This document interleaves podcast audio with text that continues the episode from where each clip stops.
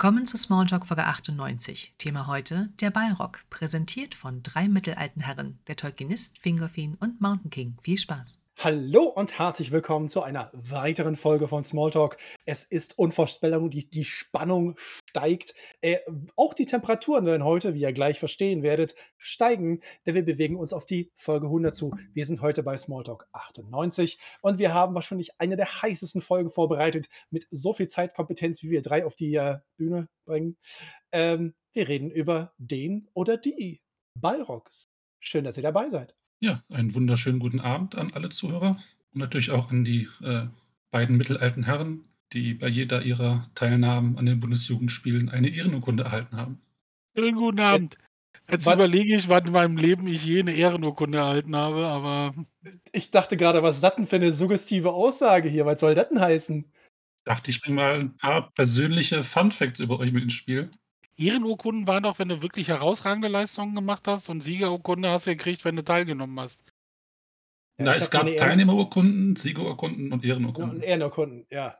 Ich habe diese Woche halt in irgendeinem Feuilleton gelesen, dass die wohl es nicht mehr so hart messen bei den Bundesjugendspielen. Und das war für den Autor dieses äh, Meinungsbeitrages auch wieder ein Zeichen den Untergang des armen Landes. Und ich fand das halt ja. so absurd, skurril und blöde, dass es mich halt äh, nicht losgelassen hat, dieses, dieses Thema, bis heute Abend. Aber ich glaube, jetzt kann ich damit abschließen. Ich habe das aber auch gelesen und ich bin auch wirklich völlig begeistert davon. Äh, es ist natürlich äh, so ein bisschen dieses äh, Leistungsprinzip, äh, das dahinter steckt, theoretisch, aber natürlich praktisch gesehen. Wie viele Leute haben die Bundesjugendspiele gehasst? Ich kann von mir erzählen, meine Sommer-Bundesjugendspiele waren natürlich voll toll, weil ich habe meine Ehrenurkundenpunkte einfach nur mit Ballweitwurf besorgt das war immer so, Marcel bekam den Ball, der Lehrer sagte, trete zur Seite und dann war der halt auf der anderen Seite vom Sportpark, auf der Straße. Und das war halt geil, das konnte ich. Der Haken ist nur, Sommer ist eine Sache, Winter ist was anderes. Meine Leistung bei dem Winterbundesjugendspiel war Rolle vorwärts, Rolle rückwärts, ihr Bitch. Entschuldigung. Sollte das ist ja schon mal ein Anfang. das, das, und vor allem dann der Satz von der Lehrer war, die Ausführung lässt aber noch zu wünschen übrig, ne Marcel? Lulul. Ich habe sie gehasst. Das waren, glaube ich, die einzigen beiden Tage im Jahr, wo wir alle lieber einfach Unrecht gehabt hätten, als diesen Scheiß mitzumachen. Ja. Ey, da so fährst du durch die halbe Stadt ins Stadion und äh, stehst dann irgendwo dumm rum, damit du halt einmal läufst, einmal springst, einmal wirst. Ja. Das Ganze dauert irgendwie acht Stunden und der Tag ist einfach ja. im Arsch. Also das war komplett, komplett sinnloser Quatsch. Was ich ja. persönlich immer sehr gut fand, weißt du, dann habe ich mich, hab, ich habe es dann geschafft, tatsächlich 800 Meter zu laufen. Ja, Mhm. das war auch grundsätzlich im Sportunterricht, wenn sowas für Zensuren herangezogen wurde. Weißt du, du hast dich gefreut wie ein Schneekönig. Du bist die 800 Meter gelaufen ohne Sauerstoffzelt. Weißt du, musste kein Krankenwagen gerufen werden oder Sonstiges. Und dann kamst du ins Ziel: „Okay, mit deiner Zeit hast du eine 6.“ Ja, hätte ich mich ohne Sport hätte ich hätte ich mir mich hätte ich mich ohne Sportklamotten auf die Bank gesetzt, hätte gesagt: „Ich habe Ja. Bauchschmerzen“, hätte ich eine 5 gekriegt. Das ja. zu dem Thema, weißt du, das würde ich gerne mal mit diesem Spacko, von dem ihr gerade beide erzählt habt, mit dem würde ich gerne mal so eine Scheiße besprechen. Ja, so eine ja. natürlich sinnbefreite Kacke. Ja, wir müssen. Aber, na, lassen wir das. Nee, wir es, ist, es ist aber, es ist halt aber völlig geil, weil ich durch diesen Artikel tatsächlich Hintergrundinformationen bekommen habe, über die ich mein Leben lang nicht nachgedacht habe. Weil natürlich, wenn die Bundesjugendspiele in irgendeiner Form die ganze Bandbreite an verschiedenen Sportarten umfassen würden, also sagen wir zum Beispiel, Basketball wäre eine von den Sachen oder sowas, äh, oder keine Ahnung, Skaten, dann würden vielleicht einige von den Leuten, die natürlich bei Laufen und Weitwurf und so einem Scheiß halt total schlecht aussehen, würden da total brillieren, äh, super Ehrenurkunde einfahren. Aber der Punkt ist, die Kommission, die hinter den Bundesjugendspielen steht, besteht aus dem Deutschen Schwimmverband, dem Deutschen Leichtathletikverband Laufen und dem Deutschen Leichtathletikverband Werfen oder sowas. Und das heißt, es wird sich nie ändern, weil immer nur die drei das bestimmen. Und natürlich sagen die, unser Sport soll vertreten sein und die anderen ja, können uns mal. Die Idee ist ja, dass diese Betätigung, diese körperliche, das Interesse am Sport weckt und dann entsprechend Leute sich auch ja. weiterhin bewegen. Aber die Bundesjugendspiele das Gegenteil davon einfach nur Hass erzeugst mit deinen Disziplinen aufgrund der Umstände, ja. unter denen das da stattfindet, dann hast du dein Ziel nicht erreicht. Und ich glaube, das ja. ist eine Erkenntnis, die sich bei diesen äh, noch älteren Herren, als wir es sind, nicht durchsetzen wird, intellektuell. Nee, nee. Aber das, das Schöne daran ist, solche Menschen sterben aus. Ja, also ich finde das natürlich auch eine hervorragende Einleitung. Nur für diejenigen, äh, schön, dass ihr alle heute Abend ja wieder mit bei seid. Äh, wir haben natürlich dieses Thema aufgegriffen, weil das so eins zu eins natürlich zum Ballrock überleitet. Ne, es ist äh, unfassbar, äh, wie Seppel hier wieder mal die Türen aufgestoßen hat zu einem wirklich äh, konstruktiven Dialog unter den mittelalten Herren und mit euch natürlich an den. ich kann nicht weit. Versucht mal einen Übergang herzustellen. Mach irgendeinen Übergang. Haben die, die haben was geworfen. Balrogs haben was geworfen. Und deswegen war die bei genau, es gab ja nicht den Ballwurf, sondern den Ballrock-Weitwurf. Und wer den ja. Ballrock weit schmeißen kann, bekam die Ehrenurkunde. Ich glaube, so die ist damals gelaufen. Ich, ist ja ein bisschen länger her. Die Erinnerungen verschwimmen so ein bisschen. Ich glaube, genauso war es. Mhm. war es meistens heiß. So, ist aber ja, das, gestellt. Das, das mal definitiv, ja. Einmal um Angband laufen. Wer es nicht schafft, wird für eine Woche lang zum Küchenschrubben abkoordiniert. Ich muss. Ja. Nein, äh, wir haben tatsächlich heute eine Folge zu einem Charakter oder Charakteren oder so. Ich bin halt aus, aus zwei Gründen völlig verwirrt, dass wir das heute machen. A, Balrog ist natürlich fantastisch. Herr der Ringe gelesen, der Balrog, Gandalf, der Battle, wo kommen sie her? Großartig, Moria, der Fluch, der, ne, der Fluch der, der Zwerge und all den geilen Scheiß. Ähm, aber es gibt nicht so viele von denen, theoretisch. Da reden wir gleich noch drüber. Aber der andere Grund ist, warum ich so verwirrt ist, wir werden heute total die Gondolin-Fanboys-Folge machen können, wenn Seppel das zulässt. Weil wenn es einen Ort gibt, wo, wo, wo Balrogs vorkommen, dann ist das beim äh, Sturz, äh, beim äh, Falle äh, Gondolins. Ähm, aber jetzt springe ich vielleicht ein bisschen hinter der Zeit hin und her. Reden wir doch mal den einen Balrog, den wir alle kennen. Durins Fluch. Wie geil ist der? Kommt immer darauf an, aus, aus, von wo aus wir ihn betrachten.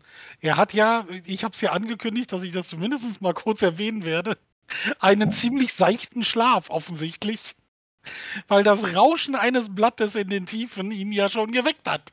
Ja, das war eine der Sternstunden von Rings of Hour. Vor allem auch so mit Ansage, das runtersegeln sehen. Ich meine noch, da kommt jetzt gerade gleich der Ballrock und dann und tatsächlich waren sie echt so blöd, es genauso zu machen. Das äh, hat mich ja. äh, negativ unterrascht. Aber bleiben wir doch mal beim richtigen Ballrock, also beim, beim Ballrock aus, aus dem Herrn Ringe und auch von Tolkien. Der kommt ja gar nicht so oft vor. Also einmal effektiv, aber es ist auch ein relativ kurzer Auftritt, wenn man so einfach nur die, die reinen Seiten betrachtet. Aber es reichen ja. noch irgendwie gefühlt drei Sätze und du hast einfach direkt begriffen als Leser, was das ist, was da jetzt gerade passiert. Und zwar ohne, dass Tolkien jetzt groß sagen muss, da ist jetzt irgendwas Supermächtiges und ein, ein Dämon erschaffen von Morgos erscheint und er ist viel stärker als alles zusammen, sondern wir haben einfach nur die Reaktion von, von Legolas, von Gandalf und von Gimli. Und dann diese Reaktion, die einfach völlige Verzweiflung zum Ausdruck bringen, gepaart mit Unglaube und diesem Wie ist dermaßen eindrücklich. Also beim ersten Lesen, auch beim, beim, jetzt beim, beim zwölften Lesen, wie er es schafft, mit diesen drei Reaktionen von, von den drei Charakteren, die man kennt, halt diesen Eindruck zu erzeugen, den der Balrog auch hat, ohne es einfach selber sagen zu müssen. Und wir erfahren wirklich nichts zu dem Balrog im ersten Buch. Der taucht auf, verbreitet Angst und Schrecken im Wasser des Wortes und ist dann weg. Und das ist wirklich, das sind zwei, drei Seiten, mehr ist das ja nicht. Also ich, und die äh, reichen finde, völlig aus. Ich finde halt, das ist, ein, das ist ein super Punkt, dass du das ansprichst, weil, sagen wir mal ehrlich, äh, die Gefährten marschieren ja nach Moria rein am Anfang vielleicht ein oder zwei Leute noch nicht so äh, wirklich mit dem Überblick, was da drin vorgeht, aber äh, Gandalf und Aragorn wissen genau, was da läuft. Äh, und äh, wir haben einen Zwerg dabei, natürlich äh, unterirdische äh, Gebäude und so weiter und Gelegenschaften kennt der Mann sich aus. Ähm, aber wird natürlich auch so ein bisschen überrascht, weil sie hatten ja Hoffnung, doch noch Zwerge davor zu finden, aber nein. Also die gesamten Gefährten sind darauf eingestellt, dass da Monster und Orks und Scheiße und was nicht rumläuft und äh, sie hatten gerade einen Kampf hinter sich mit irgendwie, keine Ahnung, vielleicht einem Troll oder irgendwelchen anderen Dingen. Also die haben schon alles hinter sich, die haben den Superfight, nichts kann sie mehr schocken, weil sie haben schon so ziemlich alles gesehen. Und dann kriegt Gandalf dieses Gesicht und Legolas und sagt so, okay, das, das ist so, keine Ahnung, es ist so ein bisschen wie bei, wie nennt sich diese wunderbare japanische Spielshow, äh, wo man Takeshi gegen diesen einen, Takeshis Castle, weißt du, wo alle schon so bitte am Berg oben angekommen sind bei Takeshi und alle so denken, so jetzt werden wir gewinnen. Und dann lässt Takeshi alles raus, alles los und schmeißt den Sachen entgegen, von denen sie noch nie zuvor in 244 Folgen gehört haben. Und das ist das Gesicht von Gandalf. Und das ist halt einfach unglaublich geil, weil Gandalf ist eigentlich bis dahin das schlimmste, böseste und mächtigste Ding in Moria. Und ja. dann sagt jemand, Entschuldigung,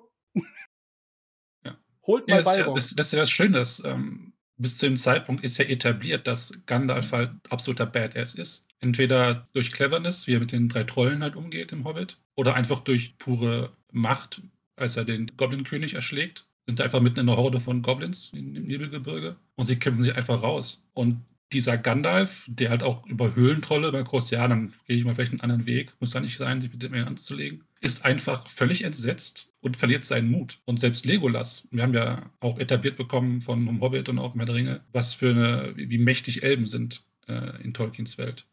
Wir, wir kriegen die Beschreibung von Glorfindel an der Furt. Und er ist einfach nur ein normaler Elb. Er ist jetzt nicht jemand, der irgendwie für den Rest steht, sondern Elben sind durch wenig zu beeindrucken und können halt auch es mit Nazgul aufnehmen, die bis dahin wirklich der absolute ja, äh, Schreck, der schwarze Mann sozusagen waren. Und der lässt seinen Bogen fallen, den er gerade abfeuern wollte, weil er merkt, ihm sowieso nichts. Das ist also keine Reaktion wie, oh, das wird jetzt knifflig oder oh, äh, jetzt müssen wir uns ein bisschen hier am Riemen reißen, sondern es ist vorbei. Diese, diese, diese Reise ist am Ende. Das ist diese Gewissheit, die von, von, von Legolas ausgeht. Ist, natürlich ist das sehr beeindruckend und wir wissen natürlich aus den, aus den, aus den aus den anderen Büchern, äh, dass sie ja, also sie kennen ja alle das. Ja? Gandalf als Istari, der äh, auch das erste Zeitalter miterlebt haben muss, oder zumindest so Teile des ersten Zeitalters darum weiß, ja, äh, weiß natürlich, dass es ein Gegner nicht wie so ein Ork, ja, sondern da brauchst du mehr als das. Und die Gemeinschaft, die ist schon nicht schlecht bestückt, aber da fehlt es ja an allem. Ja? Und, äh, äh, und Legolas kennt das wahrscheinlich aus den Geschichten, ja, die man sich erzählt hat. Und äh, sein Vater wird ihm bestimmt das ein oder andere auch noch erzählt haben, was er in Doriath mit, mit aufgeschnappt hat. Ja, das ist ja diese Geschichten um den Fall von Gondolin, um die Herrscharen der Balrogs. Das, ich kann mir das auch, also ich habe mir gerade überlegt, wie das wohl, wenn du Rollenspiel spielst, weißt du, und du machst eine Tür auf und denkst dir auf einmal so, okay, äh, das Abenteuer ist vorbei. Weißt du, oder die Spiele, wie wir jetzt zum Beispiel, als wir das erste Mal das Herr der Ringe-Spiel gespielt haben. Oder äh, diese Cthulhu-Version. Ja, du, du drehst dich, weißt du, versuchst dich da rauszuwinden und auf einmal macht es einfach nur so plopp. Da taucht ein Monster auf und du weißt, okay, das war's. Spiel zu Ende. Bisschen was von World of Warcraft, wenn du irgendwie einen Untoten anfängst und am Startgebiet ist mit der falschen Abbiegung bist du halt in den, in den äh, Pestländern. Richtig. Und die haben dann Level 60 und du hast Level 2. Das ist dann ein ähnliches Gefühl, glaube ich. Ja, du schlägst noch einmal drauf und denkst dir, warum passiert da nichts? Und denkst dir, warum habe ich nur noch ein Zehntel meines Lebens? Ja, und dann so, oh, okay. Das ja. war das Ende von, von der Ansage. Das ist sehr beeindruckend. Also, das ist im Buch beeindruckend, das ist auch im Film sehr beeindruckend, wie sehr klar wird, was jetzt kommt, ist nicht mehr witzig. Ja, bis dahin war es, mein Gott, sind ein paar Orks, ne? ist ein Höhlentroll noch dabei. Ja, ist ein bisschen doof, weil der ist schon ein bisschen stärker. Aber das sind alles noch keine Sachen, wo sie denken, oh fuck, jetzt sind wir richtig am Arsch. Ja. Und erst in dem Moment kam so, ach, das war's. Also, so wie ihr beide das ja schon gesagt habt, dass in dem Moment einfach nur, was kommt da hinten? Okay, jetzt sind wir durch. Also entweder fällt uns jetzt ganz schnell was irgendwas Herausragendes ein, ja, und alle müssen, wie beim Rollenspiel, die perfekten Würfel würfeln und alles, was es an, an Zusatzpunkte gibt, noch mit reinwerfen, damit man das Jahr überlebt. Ansonsten ist das Abenteuer hier vorbei. Ich finde es übrigens ganz gut, es gibt so eine Theorie oder eine, eine Herangehensweise, äh, wenn man zum Beispiel herausfinden möchte, ob irgendein Fantasy-Film oder eine Serie relativ gut funktioniert, dann sollte man die einfach mal als Rollenspiel-Abenteuer nachstellen. Also mit den Figuren, die drin sind sonst irgendetwas. Und bei einer gewissen Serie ist halt so, du lässt ein Blatt fallen.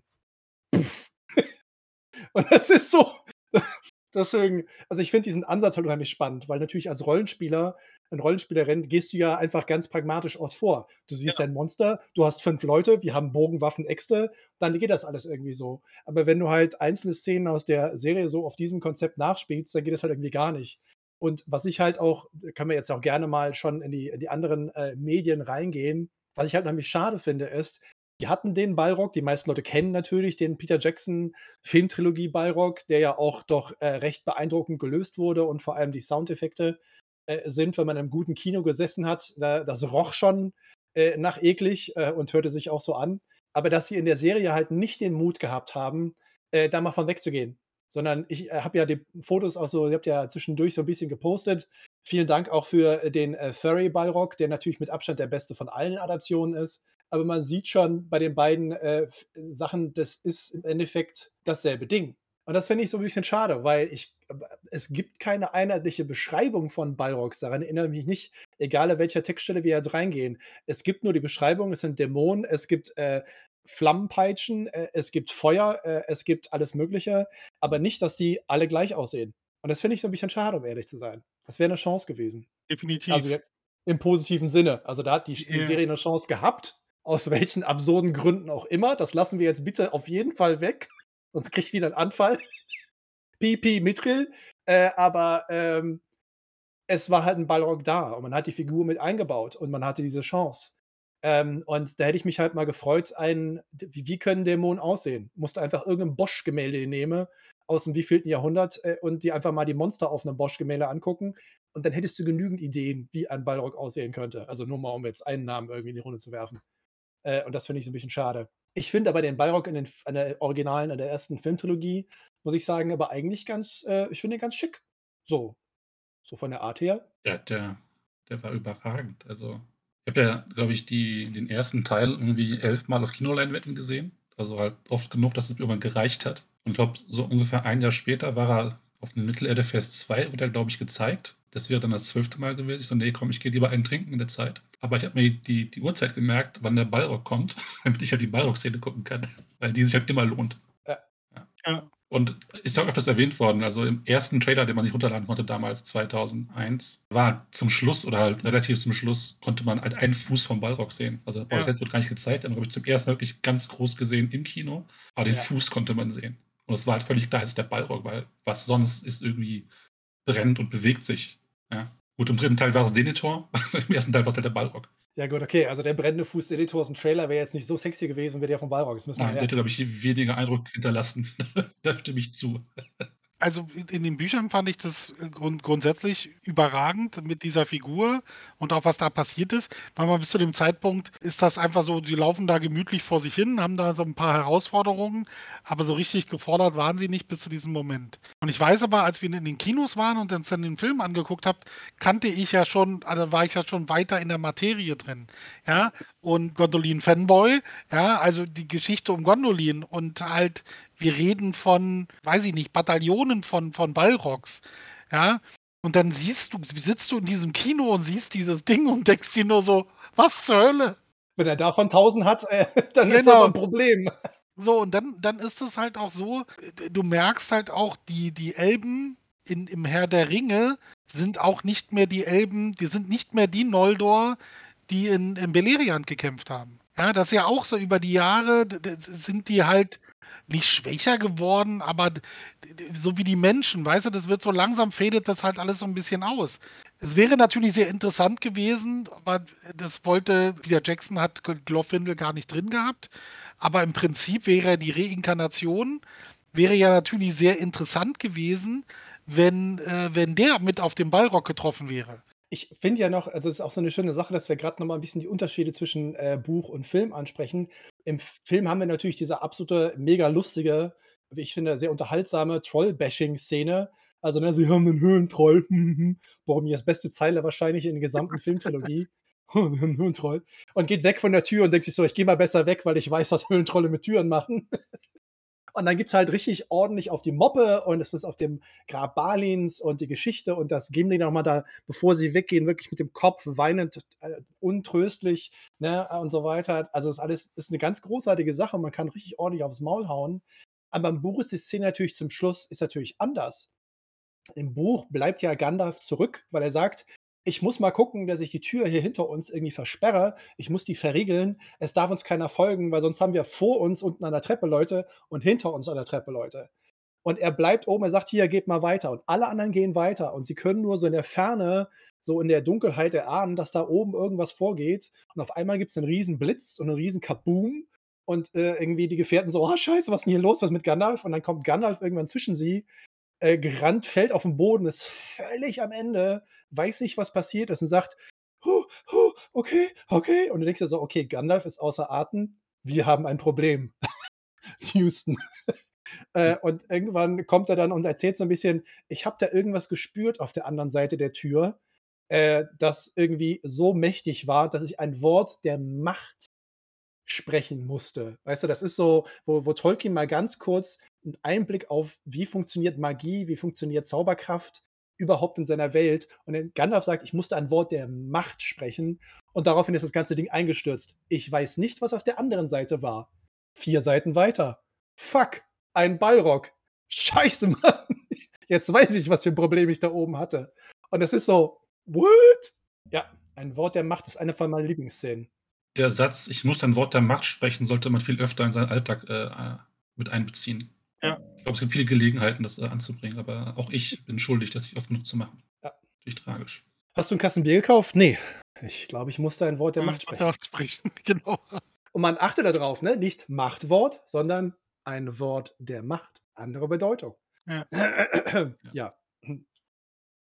Ja, uns äh, für für die Leute, die halt jetzt nur mit dem Herr der Ringe bekannt sind, sage ich mal, ist es natürlich so, ja, 'ne krasse Einführung, ja, weil halt da ist 'n Wesen, scheint offensichtlich sehr stark zu sein. Ja, aber das ist auch wie wie wie wie Seppel am Anfang gesagt hat, man braucht nur wenig Seiten im Buch und auch wenig Film im Film, um halt zu zeigen oder besser Tolkien in seiner Beschreibung in diesen die auf diesen 3 Seiten erzeugt schon so viel das sind ja eigentlich auch schon Worte der Macht, ja?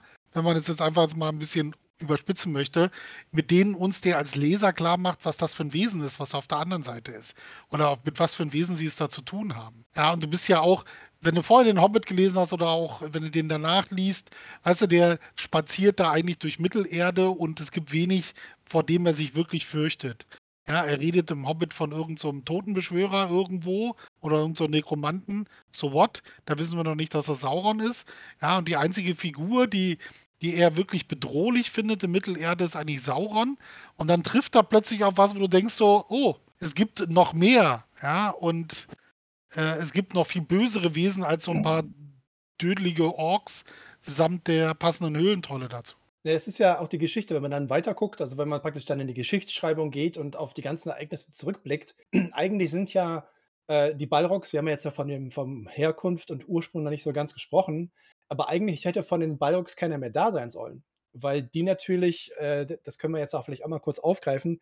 Eigentlich sind Balrogs ja vermutlich Maya, also auf etwa derselben Stufe wie Gandalf und wie Radagast, äh, die aber vor vielen, vielen Jahrtausenden, äh, mal zu Melkor Morgoth übergetreten sind, weil der war der coolere Arbeitsgeber, äh, und hat ihnen einfach mehr Spaß gelassen. Und, äh, das sind halt, äh, Däm Dämonen des Terrors, äh, Dämonen des Feuers.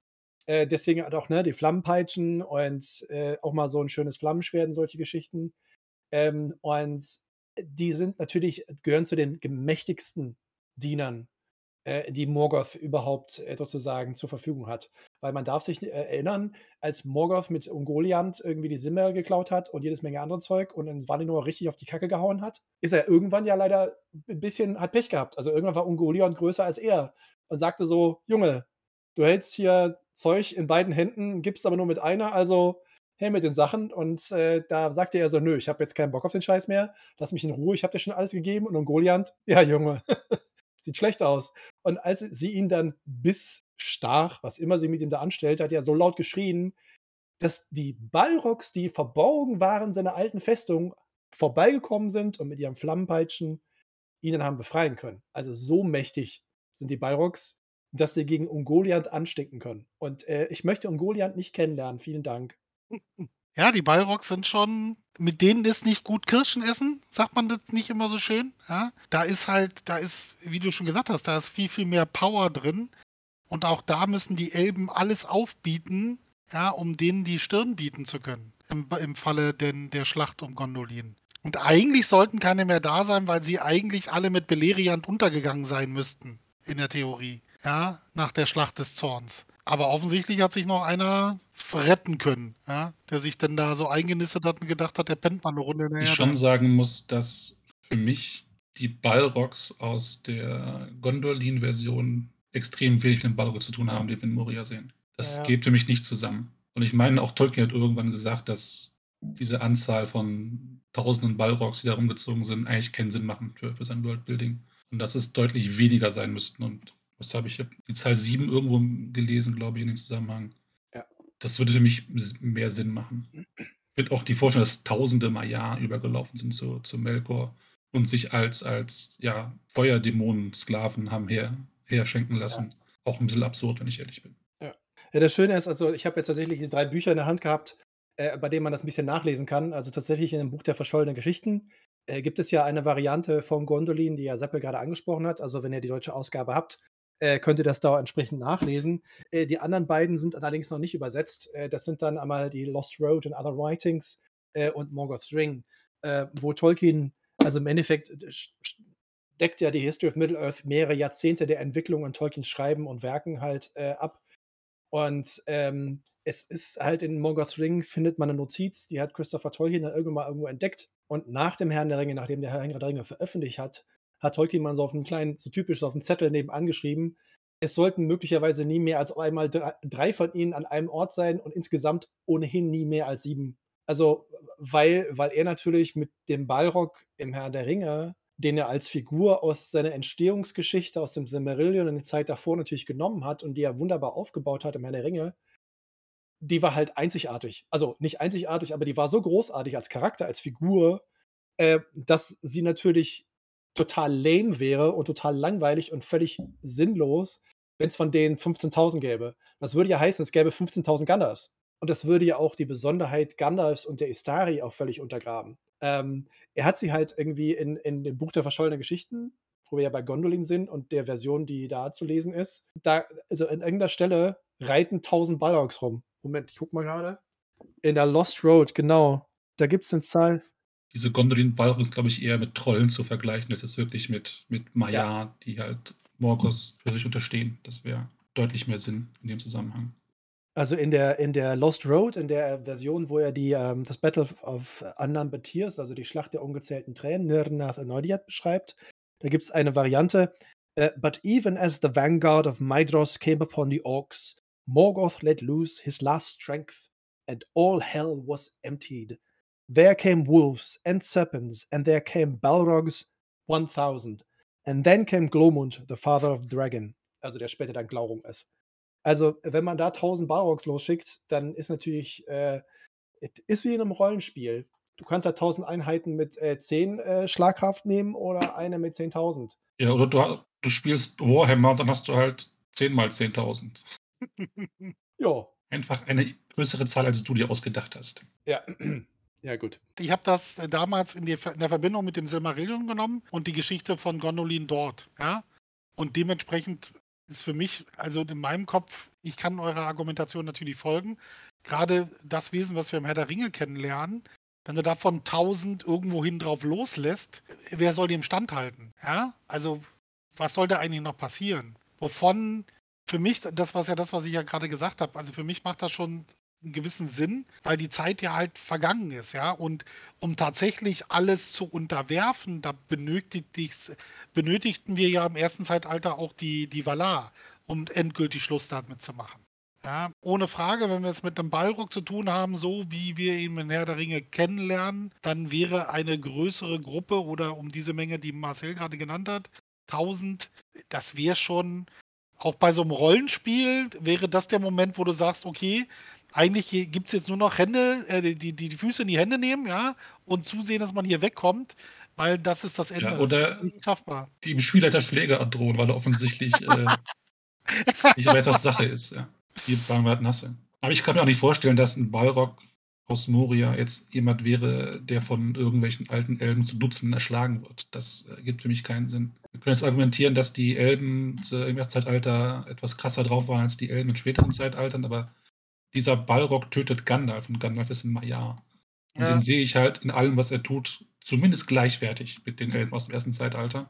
Ja. Und nicht, äh, ich glaube auch eben nicht, dass ein, ein, äh, ein Glorfindel oder wie sie alle hießen früher Dutzende Gandalfs erschlagen könnte in einer Schlacht. Das äh, passt nicht in meine Vorstellung von, von Tolkiens Welt rein. Einfach dieses Kapitel wurde geschrieben, lange mhm. bevor Tolkien den, den Balrog von Moria erschaffen hat und demzufolge es ist natürlich derselbe Ursprung, er hat diese, diese Figuren genommen, vor allem das Äußere wahrscheinlich, weil es einfach sau cool ist, irgendwie einen Dämon zu haben, der aus Feuer und aus Schatten besteht und mit einer Feuerpeitsche äh, Leute den Arsch versohlt und den dann aufzupuschen und, und auszuschmücken und dann zu was Besonderem zu machen.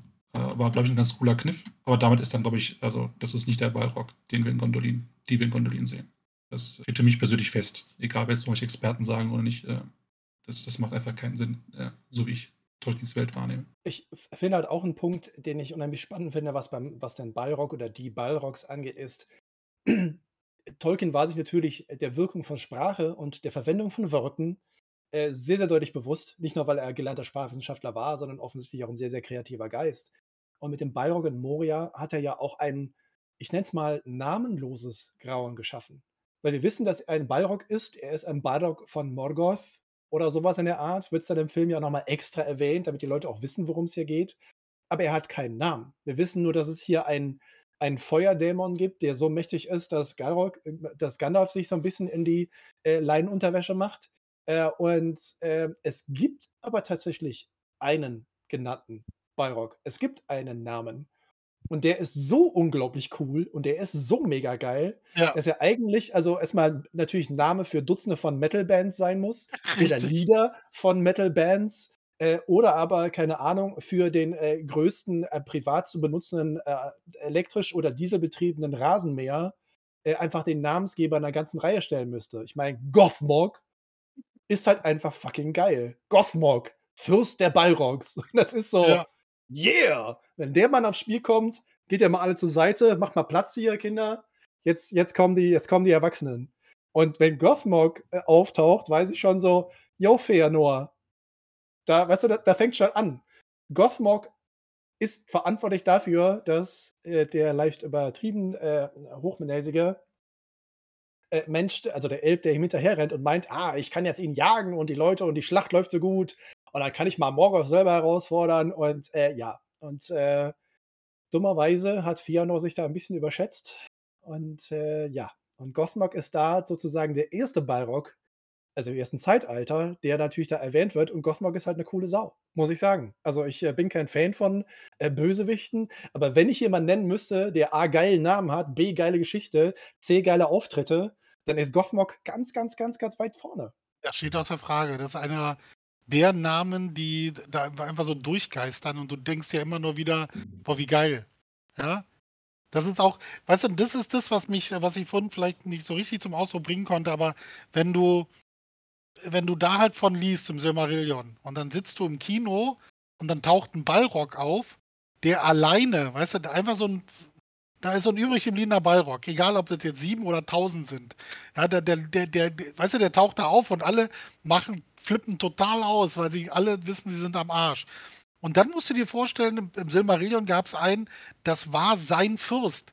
Ja, das ist halt, weißt du, er war eigentlich so, was kann ich für dich tun? Ja, ist ja kein Problem. Was für eine Aufgabe soll ich erledigen? Welchen Botengang? Weißt du, da steht einfach noch einer da drüber, der sagt, wenn ich mach's, was ich will, gibt rechts und links eine Maulschelle. Weißt das ist ein Wort der Macht. weißt du, und so ein Typ, die, der kommt da raus, weißt du, das, das ist einfach so surreal, weißt du, dass du dir einfach denkst, so, da kommt so ein Typ raus, alle machen sich vor, vor Angst in die Hose und der hat aber eigentlich mal einen Vorgesetzten gehabt, wo er sich in die Hose gemacht hat, in Anführungsstrichen. Ja, und das ist einfach so diese, die, die, die, die diese Beeindruckenheit, wenn ich da gesessen habe und gedacht habe, so, wow, Alter, das ist ein Ballrock. Ja, wir sehen einen davon. Ja, und alle sind schon völlig am Ausflippen. Ja, dann muss man sich einfach mal vorstellen, dass im Silmarillion das einfach alles noch ein Zicken geiler war. Es wird schon was hermachen, wenn man halt so einen so Ballrock, keine Ahnung, in der Schlacht um Helms Klamm eingesetzt hätte. Das hätte, glaube ich, ganz coole Bilder gegeben. Äh, definitiv, vor allem hätte er das Schlachtfeld erleuchtet. Das wäre super praktisch gewesen.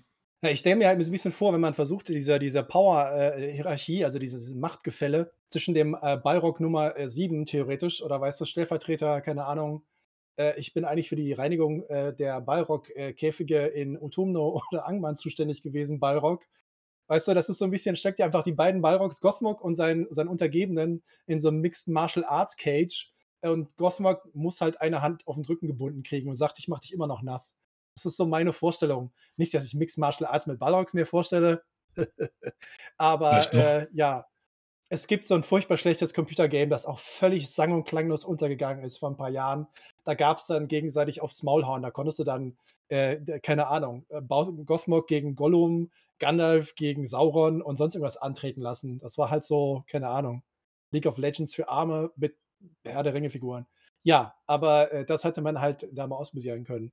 Ich mag halt Gothmog, weil er vermutlich auch der Einzige ist, ihr müsst mich da bitte mal korrigieren, der tatsächlich Worte ausspricht, weil die anderen Balrogs reden nicht. Die also, die die sprechen zumindest nicht mit Worten, wie man das normalerweise kennt, äh, sondern sie scheinen entweder durch Feuerzeichen, also so Huda Huda, irgendwie sich keine Ahnung, also was was also. Ja, keine Ahnung, was ist Lagerfeuer hier, Balrog-Lagerfeuer, komm, sag mal Bescheid, hier wird heute abends Grillen angesagt. Ja. Bring mal Ähm, Elben ne. mit, ja. Barbecue, ja, Balrog BQ. Ja, gut, Ja. okay, ich glaube, die ist die Zeit für schlechte Wortwitze. Wir sollen ja schon 'ne Fußballrock-Mannschaft hier aufstellen und gegen Ja. die Flinkbäume von Minas Tirith antreten lassen. Vielen Dank in den Channel. Ja, Bäume sind leicht entzündlich. Ich weiß nicht, ob dieses Spiel beendet wird, 11 gegen 11. Ich, äh, habe auch meine Zweifel.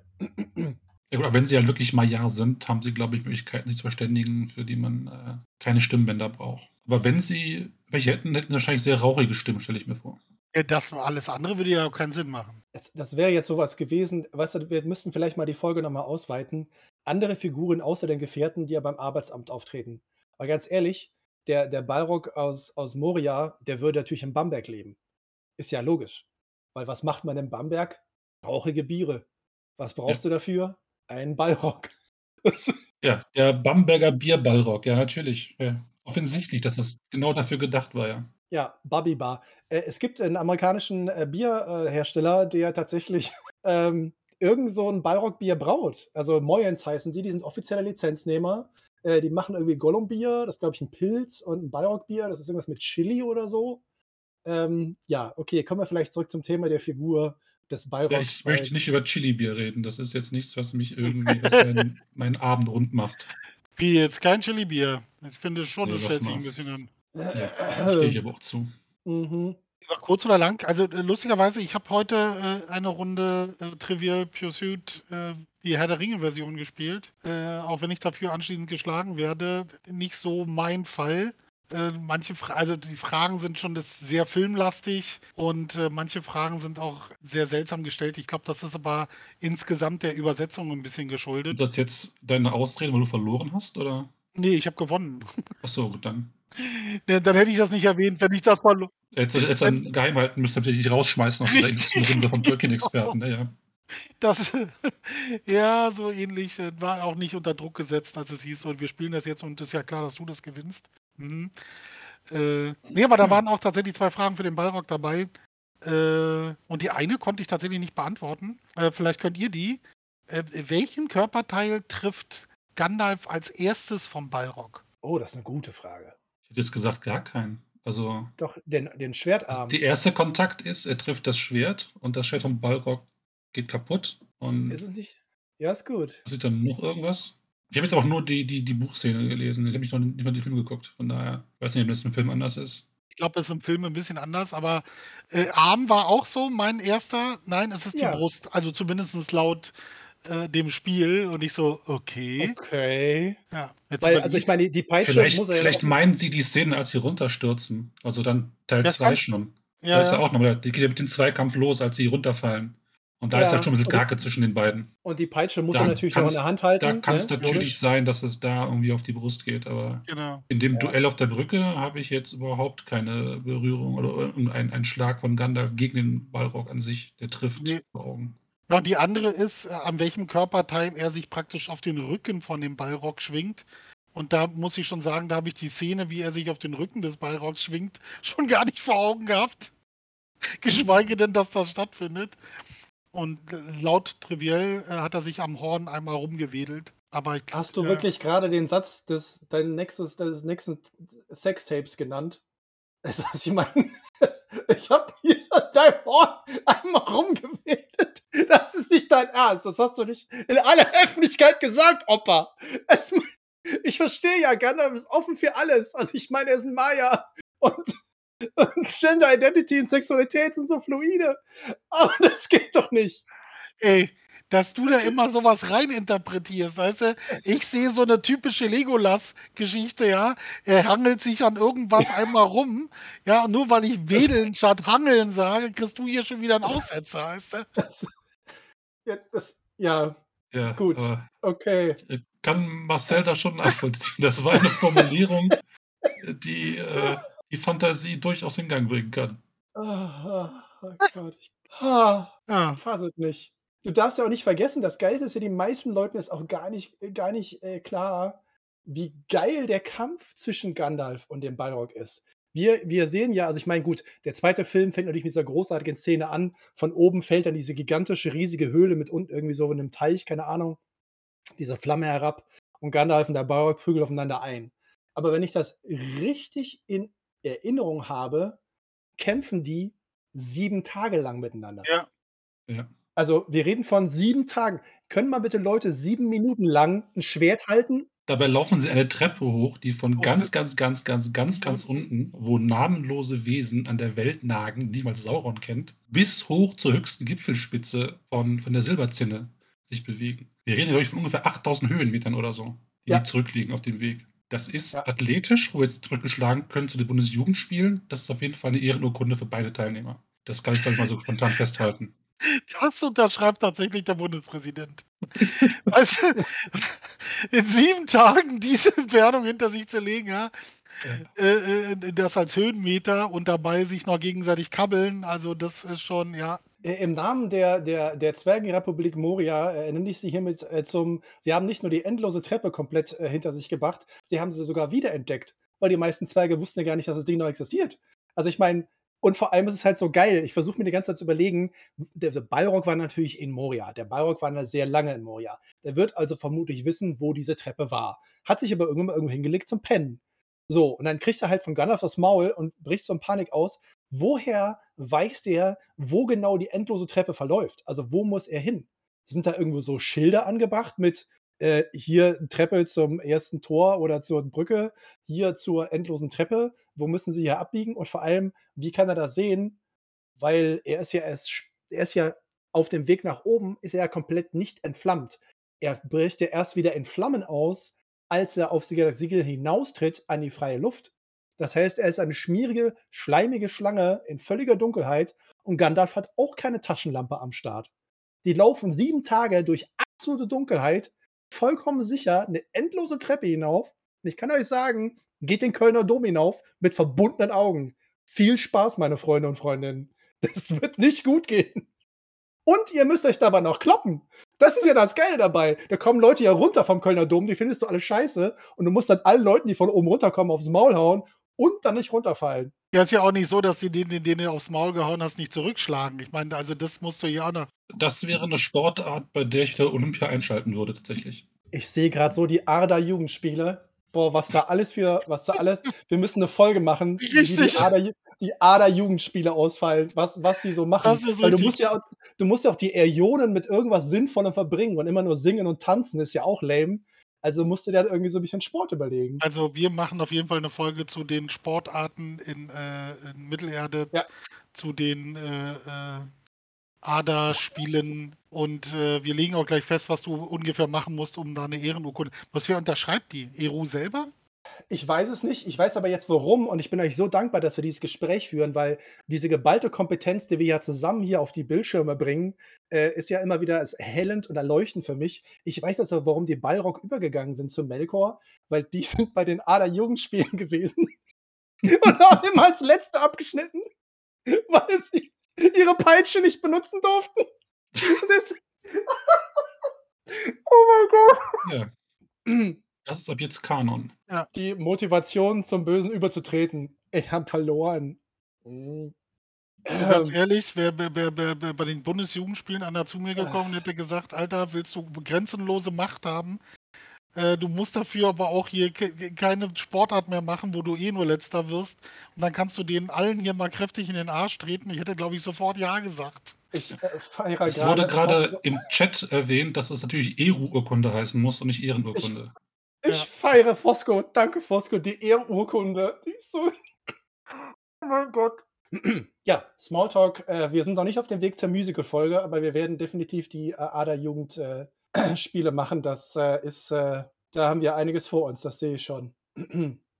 Ach, guck. Äh, Susi hat auch im Übrigen dieses mit dem, er trifft ihn an der Brust ja. hat äh, gerade Susi die entsprechende Passage mal gepostet aus dem Herr der Ringe. Ja. Und äh, du hattest äh, Trivial Pursuit gespielt, aber was war das? Ja, ja, genau. Ja, Travel Pursuit. Äh, die haben da alle keine Ahnung. Das äh, Haar der Ringe, äh, äh, das, das Meisterquiz, das ist ein hervorragendes Brettspiel, das leider nicht mehr hergestellt wird. Aber wenn ihr das findet, das ist tatsächlich sehr, sehr gut und hat nur einen Übersetzungsfehler, den Ah. Christian Weichmann sofort gefunden hat, nachdem es veröffentlicht wurde. Weil der Übersetzer einen Fehler gemacht hat und der war ich. Egal, zurück zum Thema. Kompetente Leute, furchtbar sowas. Experten, ey, Arschlecken, Feuerwerk. Ja. Ja. Äh, zu- zum Thema Feuerwerk können wir wieder zu unserem Ballrock zurückkehren. Äh, der hat Ja, auf jeden bitte. Fall auch viel Feuerwerk dabei. Ich fand jetzt auch gerade, was wir im, im, im, Chat hatten, war die Szene aus Hawkeye, wo die Schwester von äh, Frau Romanoff und die, die Auszubildende von Hawkeye zusammen in diesem Fahrstuhl fahren und sie dann alle Knöpfe drückt. Ist also dieses kleine Rumgekappel, das man sich da mit Gandalf und dem Ballrock so vorstellt.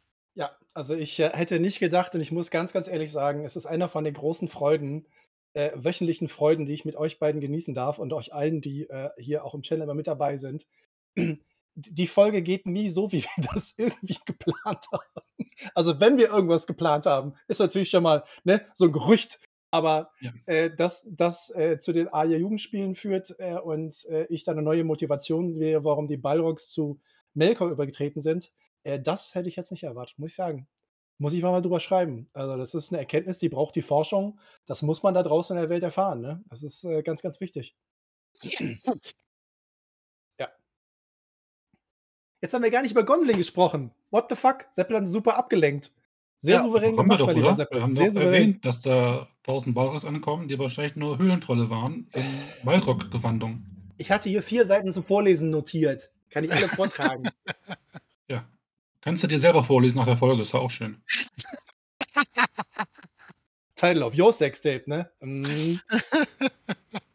Der eine wedelt am Horn, der andere liest sich selber Gondolin-Passagen vor. Ich äh, denke, wir wissen, wo unsere Prioritäten liegen.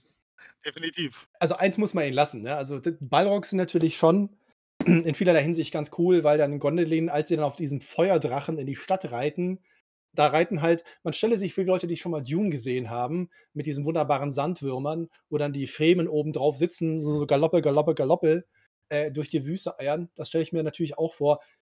Äh, Ein Feuerdrache, sieht natürlich ein bisschen geiler aus, muss man sagen. Äh, und darauf sitzen halt Balrogs. Mein Problem ist allerdings, wie macht man daran äh, hier Tresse und äh, Zügel und so andere Sachen fest? Das war so mein ein, einziger praktischer Gedanke. Also wie reite ich auf einem Feuerdrachen, der sowieso schon schlecht gelaunt ist und weil er halt die ganze Zeit brennt, bestimmt andere Ideen hat, als sich reiten zu lassen. Ähm, wie steuern die den und äh, wie ist das angebracht? Aber äh, da ist jetzt die Ingenieurswissenschaft gefragt und vielleicht gibt es Ja, dazu ja die passenden Antworten. die sprechen einfach ein Wort der Macht, wenn der Drache sich weigert. Und dann ist alles wieder gut. Also diese inflationäre Verwendung von Wörtern der Macht kommt, bringt uns ja auch nicht weiter, ne? So ein bisschen so wie 1000 Balrogs. Es ist halt, wenn es von etwas 1000 gibt, dann ist es halt nicht Ja. so selten wie einer. Deswegen finde ich ja den einen Ring auch so sprechend für unsere Zeit und unsere Gesellschaft und die Welt. Es gibt nur einen Ring. Es gibt ihn nicht drei Millionen Mal. Es gibt ihn nicht als Magic-Karte 724 Mal in 18 verschiedenen Ausführungen. Es gibt nur einen. Und das macht ihn so besonders. Und wenn die Balrogs, wie Tolkien irgendwann spät im Leben sagte, drei, mehr als drei von denen waren nie zusammen irgendwo zu sehen und es gab insgesamt sieben, dann sind die was ganz, ganz Besonderes. Dann sind sie in ihrer Macht herausragend. Dann ist Gothmog halt der totale Badass und dass er Gondolin mehr oder minder äh, strategisch komplett alleine erobert, da vor Ort mit seinen Untergebenen, ist halt eine super Leistung. Aber wenn er 1000 da am Start hat und irgendwie, keine Ahnung, Tour 5 umhaut und Exelion haut da 7 von um und Rock und seine Truppe machen da Dutzende von weg. Und der Satz im, im Buch ist, äh, die gesamte angreifende Armee war geschockt, weil bis zu dem Zeitpunkt war noch nie ein Balrog von der Hand eines Menschen oder Elben getötet worden. Und die fallen da um, wie die fliegen. Und da ist die Geschichte natürlich nicht so spannend, wie wenn du nur relativ wenige hast. Weil die wesentlich herausragender und großartiger sind. Also wissen wir, dass der Fall von Gondolin von so einem Baden ge gesponnen ist, weißt du, und die übertreiben, die neigen ja gerne zur Übertreibung. Ja. Und dann werden Der gerne konnte, mal halt nicht, der konnte halt nicht zählen. Also eins, zwei, ne? 1000. Ja. Das kann natürlich auch sein. Nein, aber ich, ich finde es halt, ich, äh, find's halt äh, ganz spannend, dass wir halt tatsächlich, die meisten Leute kennen den Balrog. Und der Balrog ist natürlich der im Herr der Ringe. Und der ist, also jeder andere moderne Autor oder Autorin würde sagen, was für ein Vollverlust. Wie schlecht ist dieser Autor? der baut einen Charakter auf, der so hammergeil ist, der so mächtig ist, der so rockt, der praktisch ein gesamtes Zwergenkönigreich, bloß weil er mal von einem herabfallenden Blatt aufgeweckt wird, äh, komplett in der Hand hat und vor dem selbst Gandalf Angst hat äh, und er lässt ihn sofort sterben. Der hat ein paar Seiten Auftritt und dann ist er weg. Andere Leute bauen solche Charaktere bändelang auf, um sie zu benutzen und Tolkien sagt so: „Ja, Gandalf ist aber geiler.“ Und das das persönlich mag ich halt, äh, tatsächlich sehr. Aber wenn man nach modernen Vorstellungen von Fantasy-Geschichten ginge, wäre das halt so völlige Zeitverschwendung, weil du baust ein Ding auf und dann ist es sofort umgehauen. Und das ist natürlich schade. Das stimmt Wobei schon, India es auch nicht groß aufbaut, weil er ist ja wirklich nur da, kommt so 15 Sätze und ist dann wieder weg. Aber das ist eben auch die Kunst. Also es ist ja eine der absolut ikonischen Figuren aus dem Herrn der Ringe. Also eine von vielen. Aber der Brauk ist wirklich jeden Begriff, den du einmal gesehen hast im Kino, den vergisst du halt nicht. Ja, ich glaube, keiner weiß irgendwie, wie, wie Celeborn heißt oder wie, wie, die, wie die Orks heißen, aber halt den Balrog, der bleibt im Gedächtnis. Was ja auch cool sowohl, ist, wenn du das Buch liest, als auch wenn du den Film gesehen hast. Das ist ja. in, beiden Medien einfach äh, eine der beeindruckendsten Gestalten, die dir am Weg laufen. Wenn ich mich recht entsinne, war das doch auch, als wir den Spieleentwickler von äh, Die Reise zum Schicksalsberg da hatten, dass die, die, die, die, die, die schlimmste Karte, die du in diesem Spiel bekommen kannst, da auch, auch der Ballrock ist. Weißt du, da ja. wird ja. ihm halt praktisch Tribut gezollt, dass das schon, wenn du dem triffst, dann ist schon richtig kacke. Ja. Und er wollte ja eigentlich noch schlimmer machen, hat sich aber quasi dann überreden genau. lassen müssen, dass man das dann vielleicht doch irgendwie mit den Gameplay-Mechaniken besser in Einklang bringt, ja. Ja. Ich glaube noch, ich, ich, ich, glaub, ich erinnere mich, dass der Ballrock das Spiel sofort beendet hat, wenn du die gezogen hast. Hiermit ist das Spiel zu Ende. Bitte fangt nochmal von vorne an. Ja, unser, unser, der eine Versuch, wo es geklappt hat, war ja auch da, wo wir den Ballrock umgangen haben. Also das ja, ja, äh, genau. war schon, glaube ich, ein wichtiger Teil der Taktik, halt auf gar keinen Fall den Ballrock ziehen. Ja, das äh, hätte sonst zu ungeahnten Konsequenzen geführt. Nein, aber auch da siehst du ja, dass äh, zumindest auch der Spieleentwickler den Ballrock da, also jetzt weiß ich nicht mehr, wir haben uns ja mit ihm darüber unterhalten, der kannte den Herr der Ringe schon, also der kannte die Thematik, der war da jetzt nicht so, mal gucken, was wir da machen. Aber auch der hat ja mehr oder weniger wahrgenommen, was für eine mächtige Figur das ist. Ja, und auch, weißt du, nicht mal so beeindruckend, dass der den nur kurz einführt oder nicht einführt und dann direkt wieder verschwinden lässt, sondern, weißt du, die Figur Tom Bombadil, die ja auch für, für Leute, die das Buch gelesen haben, schon eine beeindruckende Figur ist, ja, die eigentlich nur auch ganz kurz am Rande mitspielt, hat mehr Seiten gebraucht als der Ballrock.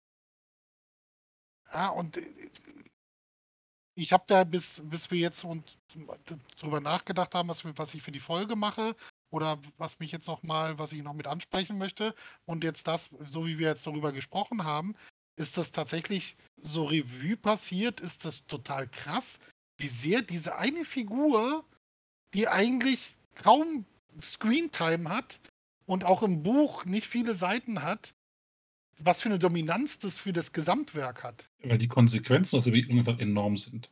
Ja, er nimmt halt Gandalf mit ja. von der Brücke. Und du als Leser oder als, als jemand, der den Film zuerst mal guckt, bist überzeugt, Gandalf ist jetzt weg. Der ist jetzt gestorben ja. im Kampf gegen den Balrog. Ja.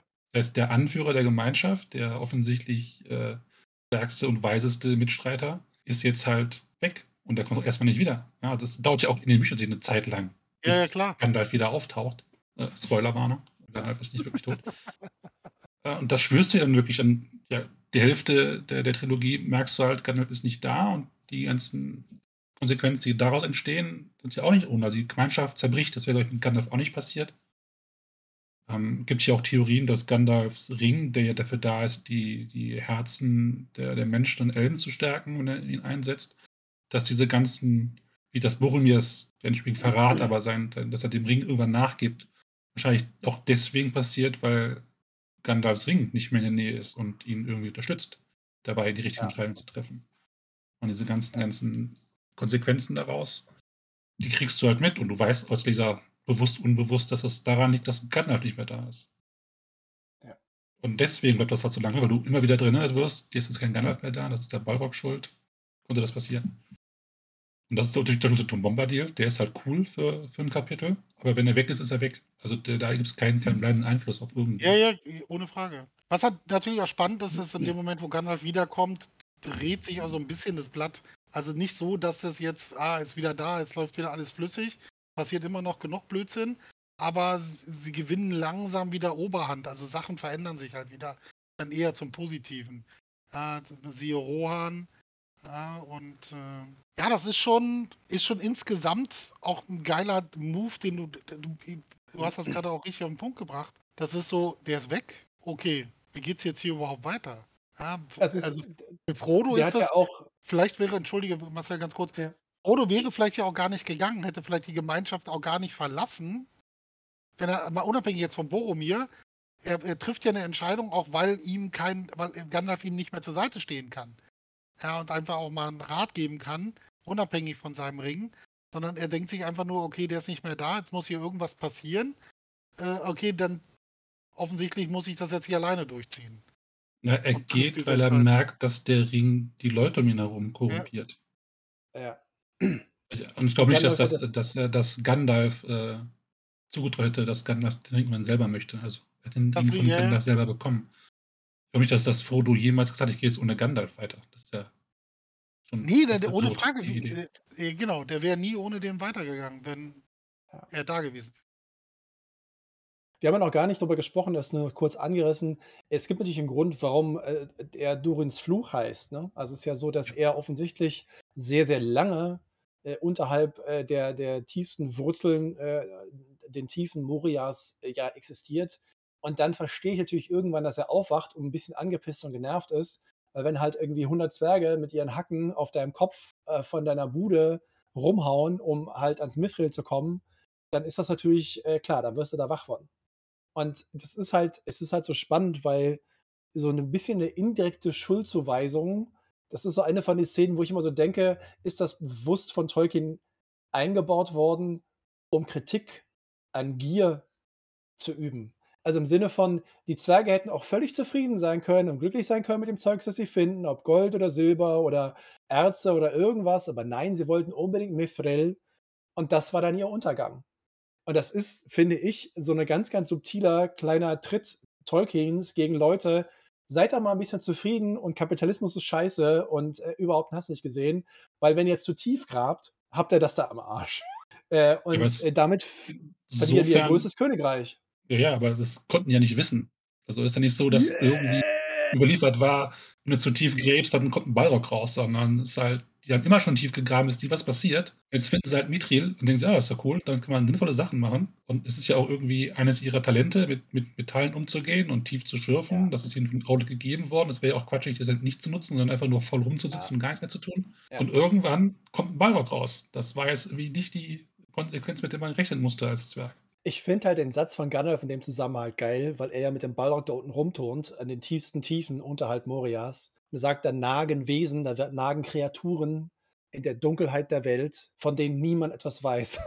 Und, ja. und du hörst so im Nebensatz von ihm raus, ich möchte die gerne bitte nie wieder sehen, ja. weil die waren fucking creepy, während ich gerade einen Ballrock hinterher renne. Und ich so, okay. Ja, jenseits von Licht und Wissen ist dieser Ort. Fand ich eine sehr schöne Formulierung. Ja, Nee, also ich, äh, bin ich bin gerade völlig begeistert, weil irgendwie, äh, aus einem Ballrock, äh, oder tausend, ähm, da kann man echt eine Menge rausholen. Ich bin völlig überrascht eigentlich. Hm. Mal wieder. Ich bin ständig überrascht, das ist wohl wahr, ja. Ich, äh, gucke in den Spiegel, bin auch überrascht.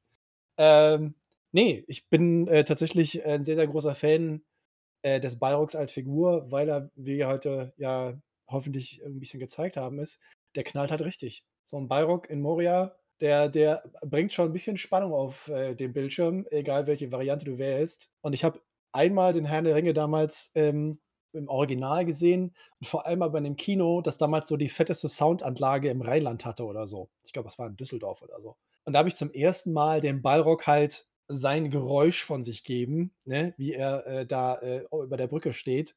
Und es hat mir tatsächlich im Kino die Haare abgeflemmt. Es war wirklich großartig. Was da an Sound gegenüber dir rüberkam, hat so geknallt, äh, dass ich mir dachte, okay, das ist eine Umsetzung, äh, mit der kann ich leben. Äh, aber wenn es geht, möglichst 40 Meter Abstand zur Kinoleinwand. Das ist so ein 4D-Kino, weißt du, wo dem nochmal richtig warm wird. nee. Ich glaube, das kommt schon richtig gut, ja, da gebe ich dir recht. Ja. Nein, das war definitiv war der Ballrock ein absolute, war das so das Highlight vom, vom, vom Film. Ja, das war so, bis dahin war viel passiert, das, die, die Ringgeister, weißt du, war ein bisschen Action hier und da. Und dann stehst du da und auf einmal taucht dieser Ballrock halt auf. Heißt, und du denkst ja einfach nur so, wow. Und dann da, diese, diese Figur, und das war ja im Film, hatten wir ja auch schon, wirklich genial umgesetzt, dieses Spiel von Flammen, Schatten, ja, und den Bewegungen. Also bin ich auch immer noch begeistert von. Also es ist auch eine Figur, du kannst, glaube ich, auch rumrennen und kannst Ballrock sagen und die Leute sagen dir zumindest eine Figur aus dem Herr der Ringe. Ja, also bei anderen Sachen könntest du da weniger Glück haben, aber das ist sofort so, jo, ist Herr der Ringe. Ich habe gerade überlegt, weil ich ja auch immer dann alle anderen Filme, die so irgendwann mal meinen Weg gekreuzt haben, äh, zum, von wegen zu tief gebuddelt und dann irgendwas aufgeschreckt. Ich weiß nicht, für die Leute, die Herrschaft des Feuers kennen, mit den Drachen, die sie praktisch beim U-Bahn bauen in London finden. da ist ja auch immer tiefer, immer tiefer, wann, weißt du? Wann kam der Film raus? 99, 2000 ja, oder so? Irgendwo sowas, ja. Glaub, ja. Alt, ne? ja, ja. Ich habe ihn, hab ihn glaube ich, gesehen, aber ich habe alles vergessen. Nee, ich, ich habe den bestimmt noch, noch zigmal gesehen, weil ich den echt mag. Mhm. Aber da ist halt tatsächlich auch beim U-Bahn-Bau, weißt du, immer tiefer. Gerade in London buddeln sie ja gefühlt, fahren die U-Bahnen da am Erdkern. Ja, und dadurch. Äh, gesponsert von der Autoindustrie. Äh, ja. So, 2002 kam der Film. Ja. So, nachdem jetzt auch endlich der Unimog äh, seine Erwähnung gefunden hat, äh, vielen Dank dafür. Ich hatte schon irgendwann gedacht, irgendjemand kommt auf Mog, Mog, Mog. Es gibt auch noch äh, für diejenigen, die sich äh, ein bisschen für die Geschichte äh, der äh, Synthesizer-Industrie interessieren. Es gab da auch mal einen sehr, sehr berühmten Mog, ähm, ich bin aber relativ überzeugt, dass das nichts mit Tolkien zu tun hat.